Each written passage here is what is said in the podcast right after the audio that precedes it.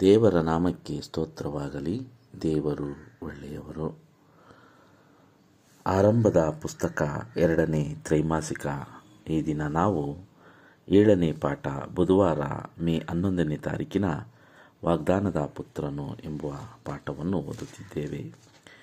ಪ್ರಿಯರೇ, ಇಲ್ಲಿ ಹದಿನೇಳನೇ ಅಧ್ಯಾಯ, ಆದಿಕಾಂಡ ಹದಿನೆಂಟನೇ ಅಧ್ಯಾಯವನ್ನು ನಾವು ಗಮನಿಸಿದಾಗ ಹದಿನೇಳನೇ ಅಧ್ಯಾಯದಲ್ಲಿ ಅಬ್ರಾಮನು ತೊಂಬತ್ತೊಂಬತ್ತು ವರ್ಷದವನಾಗಿದ್ದಾಗ ದೇವರು ಅಬ್ರಾಹ್ಮನಿಗೆ ದರ್ಶನ ಕೊಟ್ಟು, ನಿನಗೆ ಅತ್ಯಧಿಕವಾದ ಬಹುಮಾನ ಉಂಟು.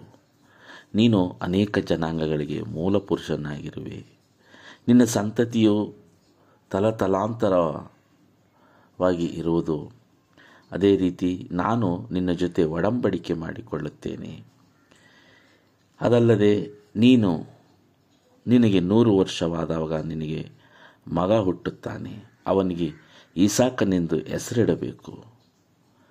ಅವನು ಅವನ ಸಂಗಡ ನನ್ನ ಒಡಂಬಡಿಕೆಯನ್ನು ಸ್ಥಾಪಿಸಿಕೊಳ್ಳುವೆನು. ಇದಾದ ನಂತರ ನಿನ್ನ ಮನೆಯಲ್ಲಿರುವ ಎಲ್ಲರೂ ಸುನ್ನತಿ ಮಾಡಿಸಿಕೊಳ್ಳಬೇಕು ಎಂದು ಅನೇಕ ವಾಗ್ದಾನಗಳನ್ನು, ಸಲಹೆಗಳನ್ನು, ಸೂಚನೆಗಳನ್ನು ದೇವರು ಅಬ್ರಾಹ್ಮನಿಗೆ ಕೊಡುತ್ತಾರೆ. ಅದೇ ರೀತಿಯಾಗಿ ಅಬ್ರಾಹ್ಮನು ತೊಂಬತ್ತೊಂಬತ್ತು ವರ್ಷದವನಾಗಿದ್ದಾಗ ಸುನ್ನತಿ ಮಾಡಿಸಿಕೊಳ್ಳುತ್ತಾನೆ. ಆ ಸಮಯದಲ್ಲಿ ಮೊದಲನೇ ಮಗಲಾದ ಮಗನಾದ ಇಸ್ಮಾಯಿಲನಿಗೆ ಹದಿಮೂರು ವರ್ಷ. ಅವನಿಗೂ ಅವನ ಜೊತೆಯಲ್ಲಿದ್ದ ಎಲ್ಲ ಕೆಲಸಗಾರರಿಗೂ ಎಲ್ಲರೂ ಸುನ್ನತಿ ಮಾಡಿಸಿಕೊಳ್ಳಬೇಕು ಎಂಬ ಒಂದು ಆಜ್ಞೆಯನ್ನು ಹೊರಡಿಸುತ್ತಾರೆ. ಪ್ರಿಯರೇ, ಇಲ್ಲಿ ಸುನ್ನತಿ ಎಂಬುದನ್ನು ನಾವು ಹೇಳುವುದಕ್ಕೆ ತುಂಬ ಸಮಯ ಬೇಕು.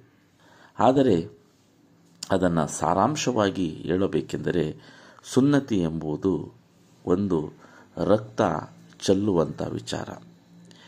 ಈ ದೇಹದಲ್ಲಿ ಸುನ್ನತಿ ಎಂಬುದು ಒಂದು ಗುರುತು ಅಷ್ಟೇ. ಆದರೆ ಆ ರಕ್ತ ಏನನ್ನು ಸೂಚನೆ ಮಾಡುತ್ತದೆ? ಆ ನೋವು ಏನನ್ನು ಸೂಚನೆ ಮಾಡುತ್ತದೆ? ಎಂದರೆ ದೇವರು ನಮಗಾಗಿ ಅನುಭವಿಸಿದ ಆ ನೋವನ್ನು ಸೂಚನೆ ಮಾಡುತ್ತದೆ. ಆ ಸೂಚನೆಯ ಗುರುತಾಗಿರುವುದೇ ಸುನ್ನತಿ.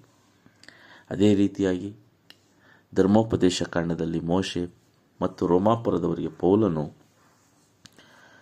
ದೇಹದಲ್ಲಿ ಸುನ್ನತಿ ಮಾಡಿಸಿಕೊಳ್ಳುವುದಕ್ಕಿಂತ ಹೆಚ್ಚಾಗಿ ಹೃದಯ ಸುನ್ನತಿ ಇರಬೇಕು ಎಂದು ಹೇಳುತ್ತಾನೆ. ನಾವು ದೇವ, ದೇಹದಲ್ಲಿ ಯಾವುದೇ ರೀತಿಯಾದ ಆಕಾರವನ್ನು ಮಾಡಿಕೊಂಡು ಇದು ದೇವರಿಗೆ ಮೆಚ್ಚುಗೆಯಾದದ್ದು ಎಂದು ನಾವು ಹೇಳಬಹುದು. ಆದರೆ ನಮ್ಮ ಹೃದಯದಲ್ಲಿ ಒಳ್ಳೆತನ, ದೇವರ ಪ್ರೀತಿ ಇಲ್ಲದಿದ್ದರೆ ಎಲ್ಲ ಸುನ್ನತಿಯು ವ್ಯರ್ಥ ಎಂದು ಸತ್ಯವೇನು ಹೇಳುತ್ತದೆ ಪ್ರಿಯರೇ? ಹಾಗಾಗಿ ಸುನ್ನತಿ ಎಂಬುದು ನಾವು ಮಾಡುವ ಆಚರಣೆಗಳು ಒಂದು ಗುರುತು ಅಷ್ಟೇ. ಎಲ್ಲದಕ್ಕಿಂತ ಹೆಚ್ಚಾಗಿ ಎರಡನೇ ಸಮವೇಲ ಹದಿನೈದು ಇಪ್ಪತ್ತೆರಡರಲ್ಲಿ ದೇವರು ಹೃದಯವನ್ನು ಗಮನಿಸುತ್ತಾರೆ ಎಂದು ಹೇಳುತ್ತಾರೆ. ಅದೇ ರೀತಿ ಸುನ್ನತಿ ಎಂಬುದು ಒಂದು ಗುರುತು. ಆದರೆ ಅದರಿಂದ ಆಗುವ ನೋವು ನಮ್ಮ ಹೃದಯ ಪರಿವರ್ತನೆ ದೇವರಿಗೆ ಇಷ್ಟವಾದದ್ದು. ಹದಿನೆಂಟನೇ ಅಧ್ಯಾಯಕ್ಕೆ ಬಂದಾಗ ಅಲ್ಲಿ ಅಬ್ರಾಮನು ಮಧ್ಯಾಹ್ನದ ಹೊತ್ತಿನಲ್ಲಿ ಮಮ್ರೆ ತೋಪಿನ ಗುಡಾರದ ಬಾಗಿಲಲ್ಲಿ ಕೂತಿರುತ್ತಾನೆ. ಅಲ್ಲಿ ದೇವರು ಆತನಿಗೆ ದರ್ಶನ ಕೊಟ್ಟರು. ಹೇಗೆಂದರೆ, ಅಬ್ರಾಮನು ಕಣ್ಣೆತ್ತಿ ನೋಡಲು ಅವನ ಎದುರಿನಲ್ಲಿ ಯಾರೋ ಮೂರು ಮಂದಿ ಪುರುಷರು ನಿಂತಿದ್ದರು. ಕೂಡಲೇ ಅವರನ್ನು ಅವನು ಎದುರುಗೊಳ್ಳುವುದಕ್ಕೆ ಓಡಿ ಹೋಗುತ್ತಾನೆ ತೊಂಬತ್ತೊಂಬತ್ತು ವರ್ಷದವನಾಗಿದ್ದ ಅಬ್ರಾಮನು ಆ ಮೂರು ಮಂದಿಯನ್ನು ನೋಡಿದಾಗ ಅವರನ್ನು ಸ್ವಾಗತಿಸಲು ಓಡಿ ಹೋಗುತ್ತಾನೆ ಅವರಿಗೆ ನಮಸ್ಕಾರ ಮಾಡುತ್ತಾನೆ. ಸ್ವಾಮಿ, ದಯವಿರಲಿ, ನನ್ನ ಮನೆಗೆ ಬನ್ನಿ. ನನ್ನ ಮನೆಗೆ ಬಂದು ಸ್ವಲ್ಪ ನೀರು ಕುಡಿಯಿರಿ, ಕಾಲುಗಳನ್ನು ತೊಳೆದುಕೊಳ್ಳಿರಿ, ಸ್ವಲ್ಪ ವಿಶ್ರಾಂತಿಯನ್ನು ಪಡೆದುಕೊಳ್ಳಿರಿ. ಅನಂತರ ಊಟವನ್ನು ಮಾಡಿ ಹೋಗಬೇಕೆಂದು ಬೇಡುತ್ತಾನೆ. ಅದೇ ರೀತಿ ಅವರು ಅವನ ಮನೆಗೆ ಬರುತ್ತಾರೆ. ಅಬ್ರಾಮನು ಸಾರಳು ಇಬ್ಬರು ತಯಾರಿಸಿದಂಥ ಆ ಅಡಿಗೆಯನ್ನು ಸೇವಿಸುತ್ತಾರೆ. ಸೇವಿಸಿ ಆ ಮನೆಗೆ ಆಶೀರ್ವಾದವಾಗಲಿ.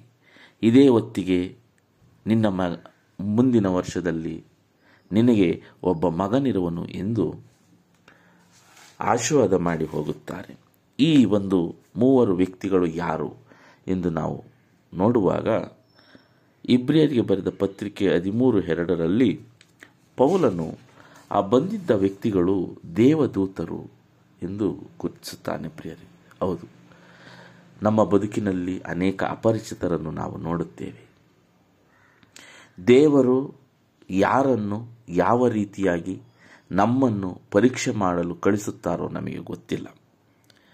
ಹಾಗಾಗಿ ಅಪರಿಚಿತರನ್ನು ನಾವು ಗೌರವದಿಂದ ಕಾಣಬೇಕು. ಮತ್ತು ಅತಿಥಿ ಸತ್ಕಾರ ಮಾಡುವುದರಲ್ಲಿ ನಾವು ಮುಂದೆ ಇರಬೇಕು ಎಂಬುದನ್ನು ಅಬ್ರಾಮನು ಆ ಮೂರು ಮಂದಿ ಪುರುಷರಿಗೆ ಮಾಡಿದ ಆ ಸತ್ಕಾರದಿಂದ ನಾವು ತಿಳಿಯಬಹುದು ಪ್ರಿಯರೇ. ಅದೇ ರೀತಿಯಾಗಿ ದೇವರು ಸಹ ಕೆಲವೊಂದು ಸಾರಿ ನಮ್ಮ ಮನೆಯ ಬಾಗಿಲಿಗೆ ಬಂದು ನಮ್ಮ ಸಂಗಡ ಸ್ವಲ್ಪ ಸಮಯ ಕಳೆಯುವುದಕ್ಕೆ ಪ್ರಯತ್ನಿಸಬಹುದು. ದೇವರು ಯಾವ ರೂಪದಲ್ಲಿ, ಯಾವ ರೀತಿಯಲ್ಲಿ ಬರುತ್ತಾರೋ ನಮಗೆ ಗೊತ್ತಿಲ್ಲ. ಹಾಗಾಗಿ ಅದೇ ರೀತಿಯಾಗಿ ಯೇಸುಕ್ರಿಸ್ತರು ಆ ಪರಲೋಕ ರಾಜ್ಯವನ್ನು ಬಿಟ್ಟು ಮನುಷ್ಯರಾಗಿ ಭೂಮಿಗೆ ಬಂದರು. ಆದರೆ ಅವರನ್ನು ನಾವು ತಿರಸ್ಕಾರ ಮಾಡಿದೆವು. ಅದೇ ರೀತಿಯಾಗಿ ನಮ್ಮ ಬದುಕಿನಲ್ಲಿ ಅನೇಕ ಬಾರಿ ದೇವರು ನಮ್ಮನ್ನು ಭೇಟಿಯಾಗಿರಬಹುದು. ಹಾಗಾಗಿ ಪ್ರತಿಯೊಬ್ಬರನ್ನು ನಾವು ನೋಡುವಾಗ ನಾವು ಅವರನ್ನು ಶ್ರೇಷ್ಠರೆಂದು ಭಾವಿಸಬೇಕು ಎಂದು ಫಿಲಿಪಿಯವರಿಗೆ ಎರಡನೇ ಅಧ್ಯಾಯ ಆರು ಏಳು ಎಂಟನೇ ವಚನದಲ್ಲಿ ನಾವು ಕಾಣಬಹುದು. ಅದೇ ರೀತಿಯಾಗಿ ಇಲ್ಲಿ ನಾವು ಎರಡು ವಿಷಯಗಳನ್ನು ಅರ್ಥ ಮಾಡಿಕೊಳ್ಳಬೇಕು.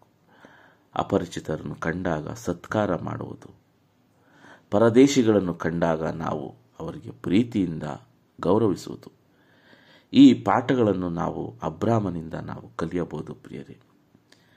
ಹಾಗಾಗಿ ದೇವರು ಹಸಿದ ರೀತಿಯಲ್ಲಿ, ಕೊರತೆ ಉಳ್ಳವನ ರೀತಿಯಲ್ಲಿ ಪರದೇಶಿಗಳ ರೀತಿಯಲ್ಲಿ ಹೆಚ್ಚಾಗಿ ಗುರುತಿಸಿಕೊಳ್ಳಬಹುದು. ಹಾಗಾಗಿ ದೇವರು ಯಾವ ರೂಪದಲ್ಲಿ ಯಾರ ಮನೆಯ ಬಾಗಿಲಲ್ಲಿ ನಿಂತು ಯಾವ ರೀತಿ ಸಹಾಯವನ್ನು ಕೇಳುತ್ತಾರೋ ಗೊತ್ತಿಲ್ಲ. ಅಂಥ ಒಂದು ಸಂದರ್ಭದಲ್ಲಿ ನಾವು ಅವರಿಗೆ ಯಾವ ರೀತಿ ಪ್ರೀತಿಯನ್ನು ತೋರಿಸುತ್ತೇವೋ ಗೊತ್ತಿಲ್ಲ. ಹಾಗಾಗಿ ನಾವು ತೊಂದರೆಯಲ್ಲಿರುವವರನ್ನು, ಅಪರಿಚಿತರನ್ನು, ಅನ್ಯರನ್ನು ನಾವು ಗಮನಿಸುವಾಗ ಬಹಳ ಎಚ್ಚರಿಕೆಯಿಂದ ಹಾಗೂ ಗಂಭೀರದಿಂದ ಗಮನಿಸಬೇಕು ಎಂದು ಈ ಪಾಠ ಹೇಳುತ್ತದೆ ಪ್ರೇರೆ ಅದೇ ರೀತಿಯಾಗಿ ಅಬ್ರಾಮನು ತನ್ನ ಮನೆಯ ಬಾಗಿಲಿನಲ್ಲಿ ಆ ಒಂದು ನಡು ಬಿಸಿಲಿನಲ್ಲಿ ಕುಳಿತಿದ್ದನು. ಅಂಥ ಒಂದು ಸಂದರ್ಭದಲ್ಲಿ ಆ ಒಂದು ಮರಳುಗಾಡಿನಲ್ಲಿ ಯಾರು ಆತನನ್ನು ಭೇಟಿ ಮಾಡುವುದಕ್ಕೆ ಬರುವುದೇ ಇಲ್ಲ. ಅಂಥ ಒಂದು ಸಂದರ್ಭದಲ್ಲಿ ಆ ಮೂವರು ಪುರುಷರು ಅಬ್ರಾಮನನ್ನು ಭೇಟಿಯಾಗಲು ಬರುತ್ತಾರೆ. ಆದರೆ ಆತನು ಮುದುಕನಾಗಿದ್ದರೂ ಅವರ ಬಳಿಗೆ ಓಡಿ ಹೋಗುತ್ತಾನೆ. ನನ್ನನ್ನು ಅವರನ್ನು ಸ್ವಾಮಿ ಎಂದು ಕೈಮುಗಿದು ಅವರನ್ನು ಬನ್ನಿ ಎಂದು ಉಪಚಾರ ಮಾಡುತ್ತಾನೆ. ದೇವರನ್ನು ಪ್ರೀತಿಸುವಂತಹ ರೀತಿಯಲ್ಲಿ ಅವರಿಗೆ ಅತಿಥಿ ಸತ್ಕಾರ ಮಾಡುತ್ತಾನೆ. ಅವರಿಗಾಗಿ ಆತುರದಲ್ಲಿ ಊಟವನ್ನು ಸಿದ್ಧ ಮಾಡುತ್ತಾನೆ. ಅವರ ಬಳಿಯ ನಿಂತು ಅವರಿಗೆ ಬೇಕಾಗಿರುವುದಕ್ಕೆ ಅವರ ಅಗತ್ಯಕ್ಕೆ ಸ್ಪಂದಿಸುತ್ತಾನೆ. ಅವರನ್ನು ಅದ್ಭುತವಾಗಿ ಉಪಚರಿಸುತ್ತಾನೆ. ಆದರೆ ಅವರು ಹೋಗುವಾಗ ಹೇಳಿದಂಥ ಮಾತೇನೆಂದರೆ, ಅದೇ ಕಂಡ ಹದಿನೆಂಟನೇ ಅಧ್ಯಾಯ ಹತ್ತನೇ ವಚನದಲ್ಲಿ, ಅದಕ್ಕಾತನು ಬರುವ ವರ್ಷ ಇದೇ ಕಾಲದಲ್ಲಿ ನಾನು ತಪ್ಪದೆ ತಿರುಗಿ ನಿನ್ನ ಬಳಿಗೆ ಬರುತ್ತೇನೆ, ಬಂದಾಗ ನಿನ್ನ ಪತ್ನಿಯಾದ ಸಾರಳಿಗೆ ಮಗನಿರುವನು ಅಂದನು. ಹೌದು ಪ್ರಿಯರೇ. ಆ ಮೂವರು ದೇವದೂತರಲ್ಲಿ ದೇವರು ಸಹ ಬಂದಿದ್ದರು ಎಂಬುದನ್ನು ಈ ವಾಕ್ಯದಲ್ಲಿ ಕಾಣಬಹುದು. ಇದಕ್ಕಿಂತ ಮುಂಚಿತವಾಗಿ ಹದಿನೇಳನೇ ಅಧ್ಯಾಯದಲ್ಲಿ ದೇವರು ಅಬ್ರಾಹ್ಮನಿಗೆ ದರ್ಶನ ಕೊಟ್ಟು, ಇದೇ ರೀತಿ ನೀನು ನೂರು ವರ್ಷದವನಾದಾಗ ನಿನಗೆ ಮಗನಿರುವನು, ಅವನಿಗೆ ಈಸಾಕನೆಂದು ಹೆಸರಿಡಬೇಕು ಎಂದು ಹೇಳುತ್ತಾರೆ. ಹದಿನೆಂಟನೇ ಅಧ್ಯಾಯದಲ್ಲಿ ಒಬ್ಬ ಪುರುಷನ ರೂಪದಲ್ಲಿ ಬಂದು ಅಬ್ರಾಮನಿಗೆ ಈ ರೀತಿ ಮುಂದಿನ ವರ್ಷ ಒಬ್ಬ ಮಗನಿರುತ್ತಾನೆ ಎಂಬ ಒಂದು ಭರವಸೆಯನ್ನು ಕೊಡುತ್ತಾರೆ. ಇದೇ ದೇವರ ಪ್ರೀತಿ. ದೇವರು ನಮ್ಮ ಮನೆಯನ್ನು ಆಶೀರ್ವಾದ ಮಾಡಲು, ನನ್ನ ಮನಸ್ಸನ್ನು ಆಶೀರ್ವಾದ ಮಾಡಲು, ನನ್ನ ಕುಟುಂಬವನ್ನು ಬೆಳೆಸಲು ಯಾವ ರೂಪದಲ್ಲಿ ಬೇಕಾದರೂ ನನ್ನ ಮನೆಗೆ ಬರಬಹುದು. ನನ್ನ ಹೃದಯಕ್ಕೆ ಬರಬಹುದು. ಆದರೆ ಬರುವಂತಹ ಆ ಪುರುಷ ಯಾರೆಂದು ನಾವು ಆಲೋಚಿಸಿ ಅವರಿಗೆ ಯಾವ ರೀತಿ ಸತ್ಕಾರ ಮಾಡುತ್ತೇವೆ ಎಂಬುದು ಬಹಳ ಪ್ರಮುಖವಾದ ವಿಷಯ ಎಂದು ಈ ಪಾಠ ನಮಗೆ ಕಲಿಸಿಕೊಡುತ್ತದೆ. ಮತ್ತೆ ಮುಂದಿನ ಪಾಠದಲ್ಲಿ ಭೇಟಿಯಾಗೋಣ. ವಂದನೆಗಳೊಂದಿಗೆ. ಆಮೇನ್.